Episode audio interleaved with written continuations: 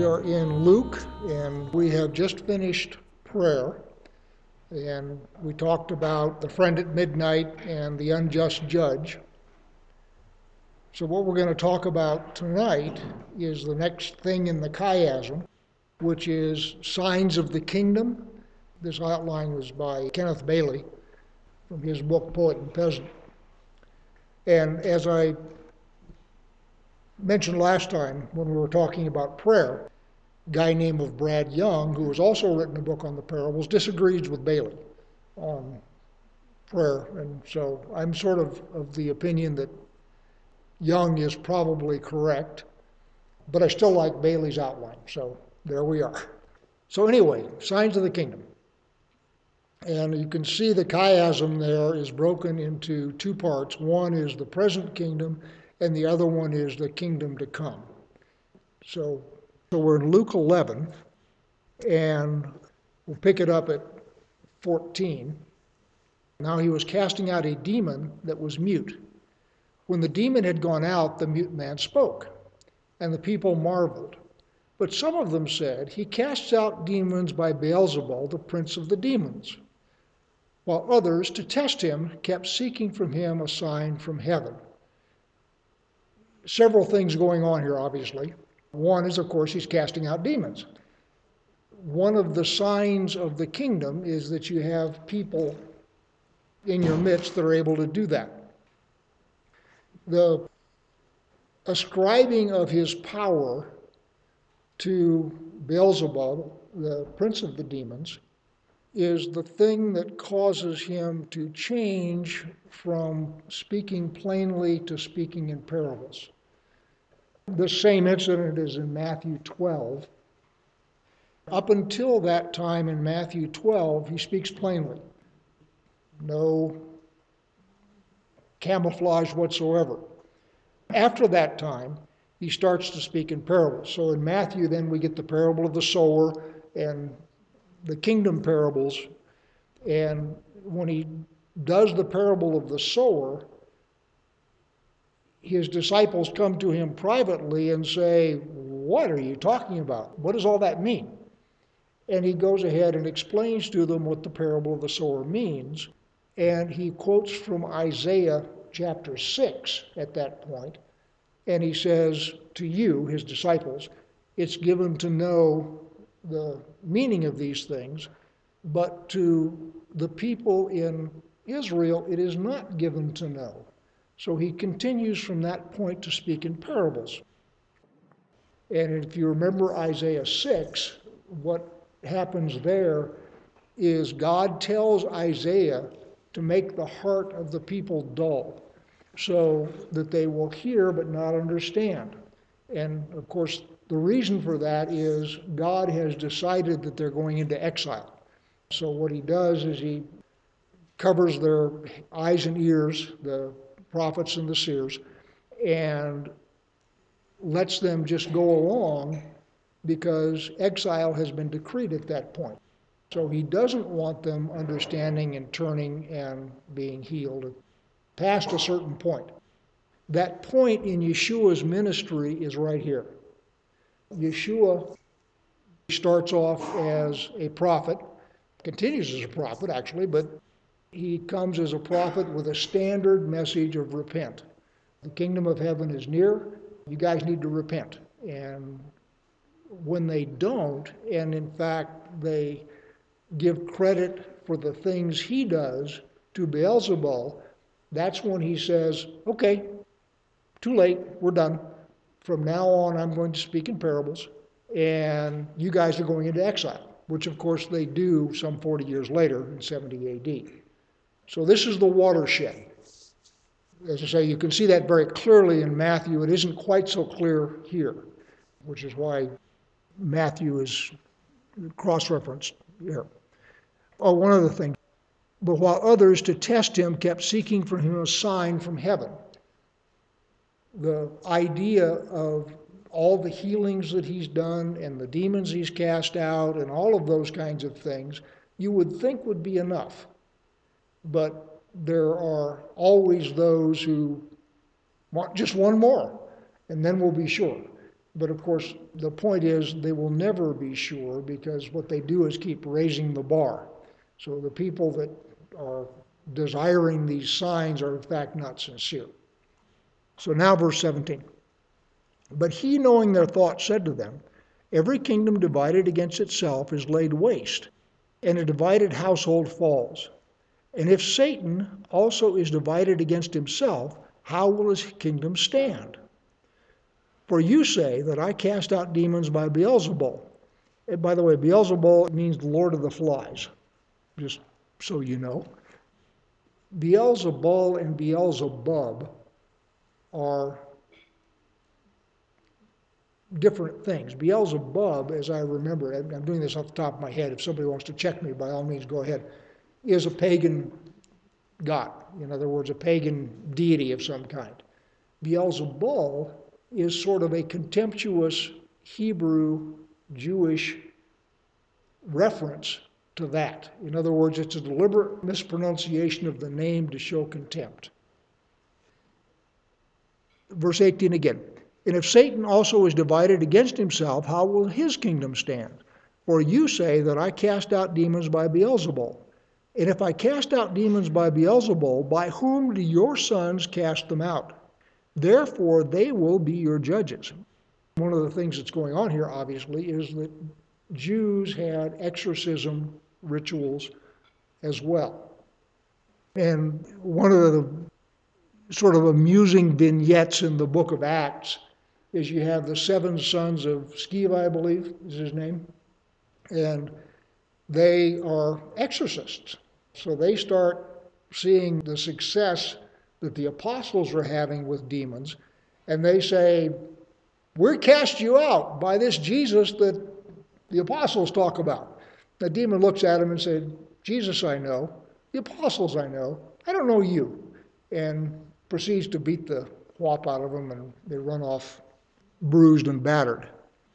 But anyway, the point is that the Jews do have exorcists. Verse 20.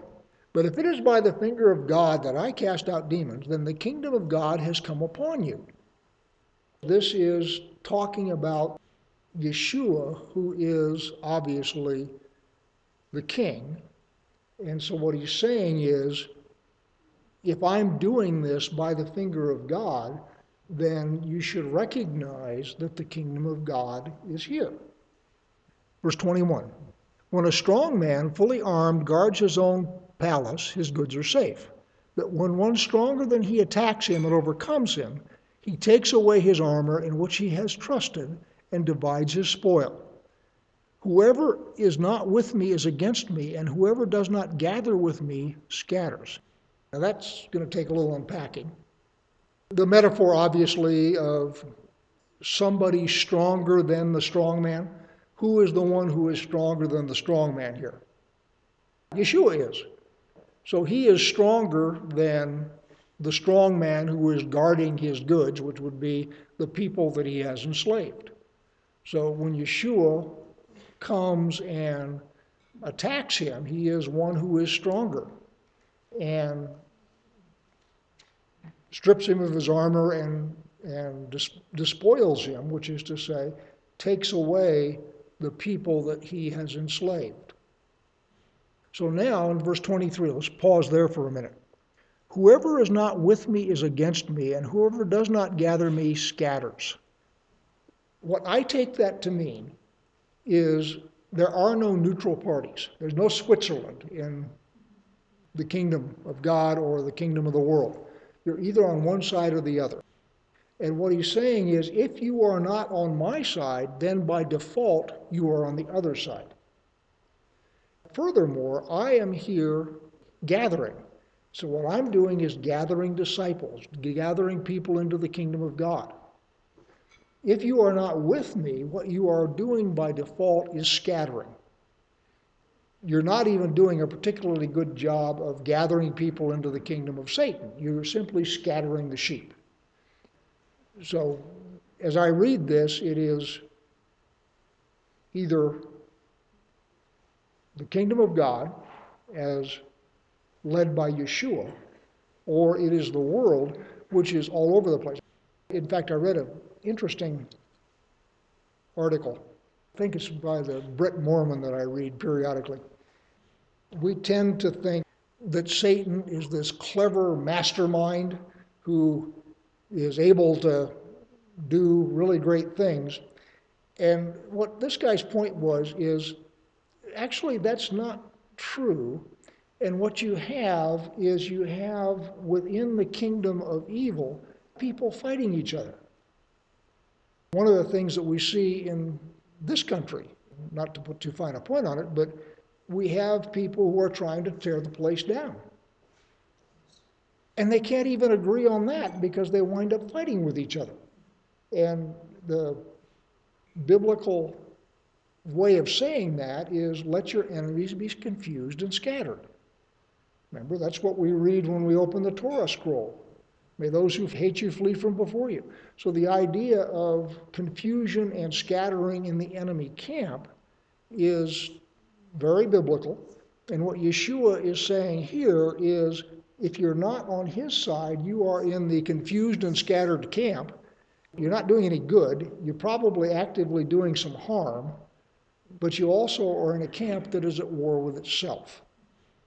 I think one of the reasons that Satan has won is he can't get any good help. They all wind up quarreling with each other. Evil is not cohesive. All right, so now we're all the way down to 24. When the unclean spirit has gone out of a person, it passes through waterless places seeking rest, and finding none, it says, I will return to my house from which I came. I have no idea what the waterless places are. Obviously, it's something spiritual, and I have no idea what it is. Obviously, the metaphor is a desert where you're out there with no water. But other than understanding the metaphor, I don't know anything more about it. So, what happens is this demon has been cast spinning off into some place, recollects, gets his bearings, and says, Huh, I guess I'll go back and see if I can go back to the house from which I came. And when he comes, he finds the house swept and put in order. Then it goes and brings seven other spirits more evil than itself, and they enter and dwell there. And the last state of that person is worse than the first. Several things to mention here. Thing one is the house is empty. He comes back and he sees this empty house that's been all put in order and swept out and so forth, but there isn't anybody defending it. So he is able to go back in. And in the process, he says to all of his buddies, hey, come on, I've got extra rooms in the house. You can all be there. That sort of thing, one. My personal perspective is that casting a demon out of an unbeliever is, in fact, not a service to that person. You can cast the demon out, but if that person is an unbeliever, then it doesn't get backfilled with the Holy Spirit. The person is left empty and defenseless. And what winds up happening is when that demon comes back in, things are worse than they were when he started. Thing two demons, the way they work, at least in my experience and observation and reading, is demons operate on something that you already want to do. If you've got a weakness for greed, pick one of your sins. If you've got a weakness for greed, what a demon will do is come alongside of you and whisper sweet nothings in your ear and say, Ooh, that over there, you could get that. And we could get that. And that really rightly belongs to you. It's okay to take it. So, what the demon does is talks to you in words that you want to hear. Just sort of step into Musar for just a minute. Everybody is made imperfect and incomplete. God made us that way. And we all have different strengths and different weaknesses. One person may be really good and real humble, but have a real problem with lust. Somebody else may not have a problem with lust, but may have raging pride. So we're all different, and we come issued from our mommies that way. Those of you who have more than one child know that when they come out, they are very different from their brothers and sisters. Everybody's unique. So, for example, if you don't have a predilection to lust, a demon who is pushing lust won't be able to get any purchase. He'll talk to you, but eh, I'm not interested in that. But when one comes along and talks about what you're interested in, your ears perk up and you start listening. Oh, that, that really sounds good. So the idea of this demon having been thrown out, that demon got in by invitation. For that demon to have been in the person to begin with, that person has a predilection to the particular sin that that demon is pushing. So when the demon gets thrown out, that person's personality has not changed. And so when the demon comes back and knocks on the door and says, Did you really, really, really mean you want to get rid of me? The guy says, Oh, well, talk to me some more about this, whatever it is. And you start listening again. And you start letting it back in. That's why it's necessary for the Holy Spirit, it's necessary for discipleship. All sorts of things have to happen when you cast a demon out. Otherwise, the person will eventually invite it back in and is in worse shape than when he started. And one of the things a demon does is it takes you in a direction that you want to go, but it pushes you farther than you would go by yourself. For example, the sex drive is perfectly healthy and normal because God made it for us. What a demon does is starts pushing and pushing and pushing, and pretty soon it's out of bounds. So let's say that that's our problem, that we have this spirit of lust. And demon comes in and talks to us and convinces us that, well, gee, let's bring along a spirit of addiction and we'll get drunk while we do it. So what happens is they work together in teams. So, anyway, that's what's going on here. So, we're all the way down to verse 27. And as he said these things, a woman in the crowd raised her voice and said to him, Blessed is the womb that bore you and the breast at which you nursed. But he said, Blessed rather are those who hear the word of God and keep it. Obviously, she is impressed with his teaching, impressed with casting it out, and she's giving him a compliment. And what I infer from his answer, this is a guess on my part. You don't like it? Guess something else. Go ahead. The Word of God is the thing that keeps you safe from demons. That's your first line of defense. Because all this is in the context of casting out unclean spirits. Now, the next thing we're going to do is remember, they're asking for a sign. They're attributing his casting out the demon to having the authority from Beelzebub, but they're also asking for a sign. Verse 29 When the crowds were increasing, he began to say, This generation is an evil generation. Remember, we said in Matthew 12 and 13, this is the watershed of his ministry. So this generation being an evil generation is consistent with that watershed. This generation is an evil generation. It seeks for a sign, but no sign will be given to it except the sign of Jonah. For as Jonah became a sign to the people of Nineveh, so will the Son of Man be in this generation. The queen of the south will rise up at the judgment with the men of this generation and condemn them for she came from the ends of the world to hear wisdom of Solomon. And behold, someone greater than Solomon is here. Just a brief historical background. The Queen of Sheba is what we're talking about here. You remember that Solomon, of course, was given extraordinary wisdom by God, and his reputation spread all over the region there. And one of the things that's kind of interesting is at the time of Solomon, Israel was not considered a major center of learning. The major centers of learning were Egypt and Babylon. Those were the big intellectual centers of the world at that time. So when Solomon pops up, it's sort of like in the Gospels, somebody says, wait a minute, this guy's from Nazareth. Nobody ever came from Nazareth. It's that kind of an attitude. So when Solomon pops up with all of his wisdom, the Queen of Sheba says, Canaan? Nobody ever comes from Canaan. If you want to go for learning, you go to Egypt or Babylon.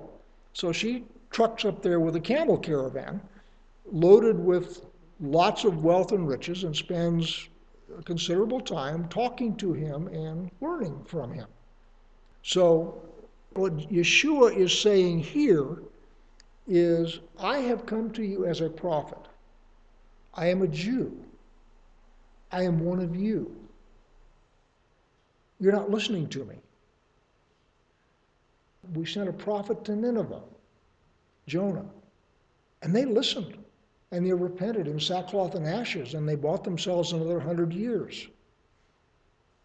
Furthermore, you've got me, who is, he doesn't say it this way here, but I'm God incarnate.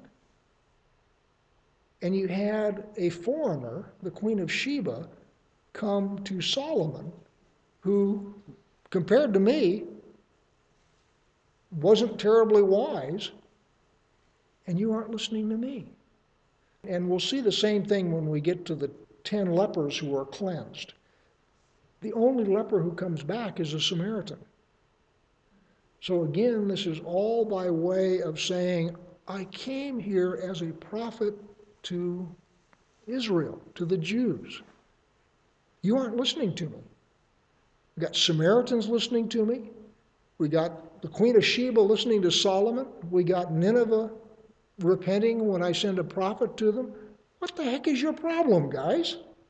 It's that kind of a riff. So Luke 11:33. No one after lighting a lamp puts it in a cellar or under a basket, but on a stand, so that those who enter may see the light.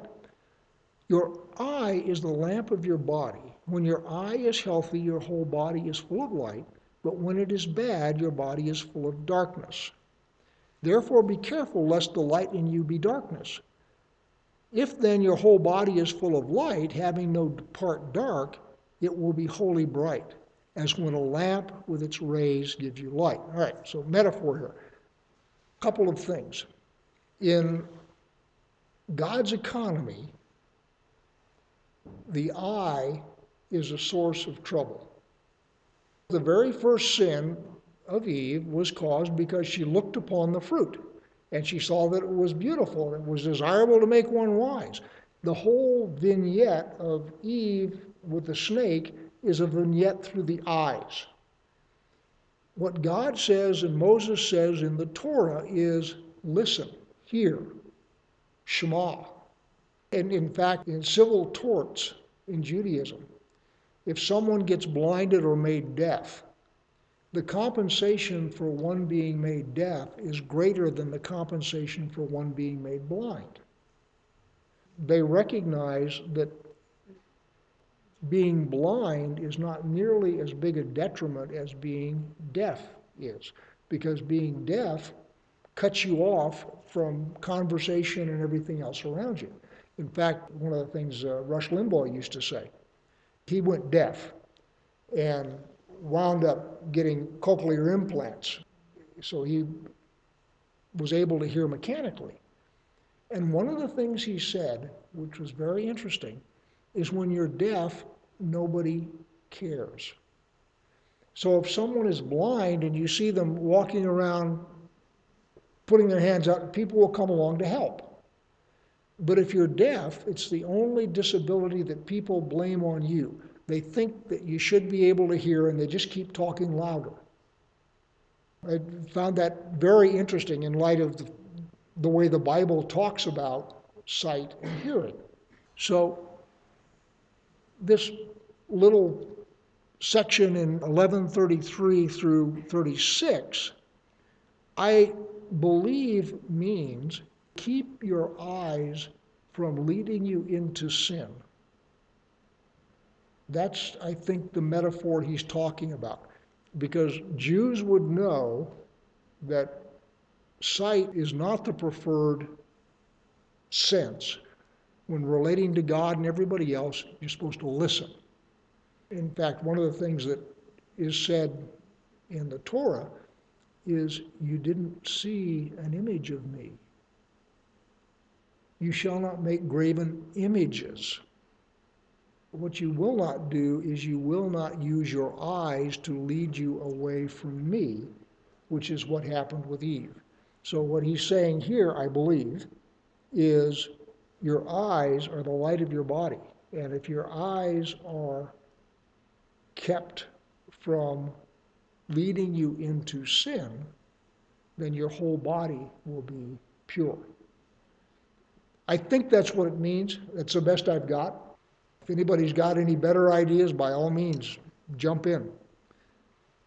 One other thing the idea of putting the lamp where it shines light on everybody as opposed to hiding it in the cellar. If your eyes are doing what they are supposed to do and you are walking according to God, you will be a beacon to other people. The idea there is if your eyes are not leading you astray, you become then a source of light for other people and you can illuminate other people while you're at it. That's the only thing I can get from that. So now what we're going to do is we're going to skip forward to Luke 17, which is the other side of our chiasm. So we're going to go to Luke 17 and we're going to pick it up in verse 11. On the way to Jerusalem, he was passing along between Samaria and Galilee. And as he entered a village, he was met by ten lepers who stood at a distance. The idea there is they are not approaching him because they are unclean. It's not that these people are shy, it's just that it is illegal for them to come too close to someone. As he entered a village, he was met by ten lepers who stood at a distance and lifted up their voice, saying, Yeshua, Master, have mercy on us. When he saw them, he said to them, Go and show yourselves to the priests. And as they went, they were cleansed.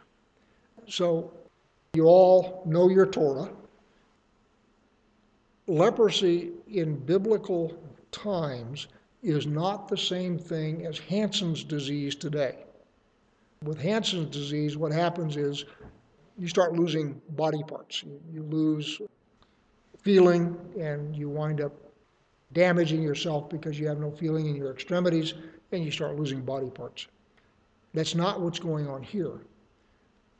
It's been a while since we have been through Leviticus, so I will remind you that leprosy is a skin condition. Leprosy is diagnosed by the priest. It is not diagnosed by a physician, it is diagnosed by a priest. And there's a sequence where once a priest diagnoses a person with leprosy, he's put outside the camp for seven days, and then he's checked again by the priest. And if he's still leprous, he's put out again, and, and then coming back in, there's a ritual. But the thing that tells you that this is not a communicable disease in the sense of we understand diseases which are transmitted by viruses and bacteria. If the leper gets to the point where leprosy has invested his entire body from head to foot, he is in fact declared clean and brought back into the camp. Once he starts to heal and the leprosy goes away, he is declared unclean again and he's put back outside the camp while that uncleanness resolves itself. So the idea that this is a disease that's transmitted by either a bacterium or a virus is not correct. It is a spiritual condition. And of course, the first leper in Scripture is Moses, when God gives him the sign. But the point is, it's obviously something that is spiritual in nature because he's able to stick his hand in his bosom and draw it out and it's leprous. He sticks his hand back in there, draws it out, and it's healed. And the same with Miriam. She gets leprosy and she's put outside the camp for seven days, and then it is brought back in at the end of seven days, and they take off again. So we're not talking about a communicable disease. Well, I'm sorry, back up. It is communicable. According to the rabbis, this is rabbinic now, this is not scripture. So you're welcome to do with this whatever you like. According to the rabbis, leprosy is a punishment for Lashon Hara, which is the evil tongue. So if someone is a backbiting gossip, the way you know to stay away from such a person because he's toxic is that person will develop leprosy. Miriam was talking trash about Moses and Zipporah, and that's what caused her to become leprous. Interesting, Moses was talking trash about whom? About Israel. He says, If I go back, they won't believe me. And that's when we did the sign with the hand in the bosom. So what he's doing is he's essentially slandering Israel by saying, they won't believe me when I go back. And so he comes up with a leprous hand. Miriam, when she slanders Moses and Zipporah, comes up leprous. So that's where the rabbis get the idea that leprosy is a punishment for evil tongue, So anyway, we get these 10 lepers and they head off. And what Yeshua says here is go show yourselves to the priest, because the priest is the one who is authorized to proclaim a diagnosis of either you are leprous or you are healed. So Yeshua doesn't just heal them and say, go on about your business. No, he says, go back and talk to the priest because there is a ritual for bringing them back into the community once they're healed.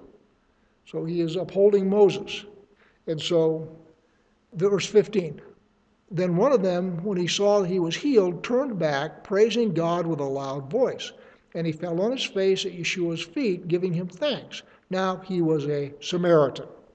Then Yeshua answered, Were not ten cleansed? Where are the nine? Was no one found to return and give praise to God except this foreigner? And he said to him, Rise and go your way, your faith has made you well. Notice the theme that's running through this is Israel is not paying attention to what's happening here. Foreigners get it.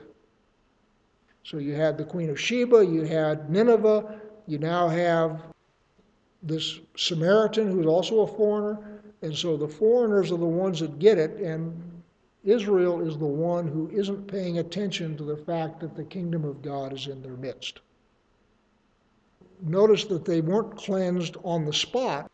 He sent them to the priest, and between the time he sent them and the time they arrived at the priest, they were healed.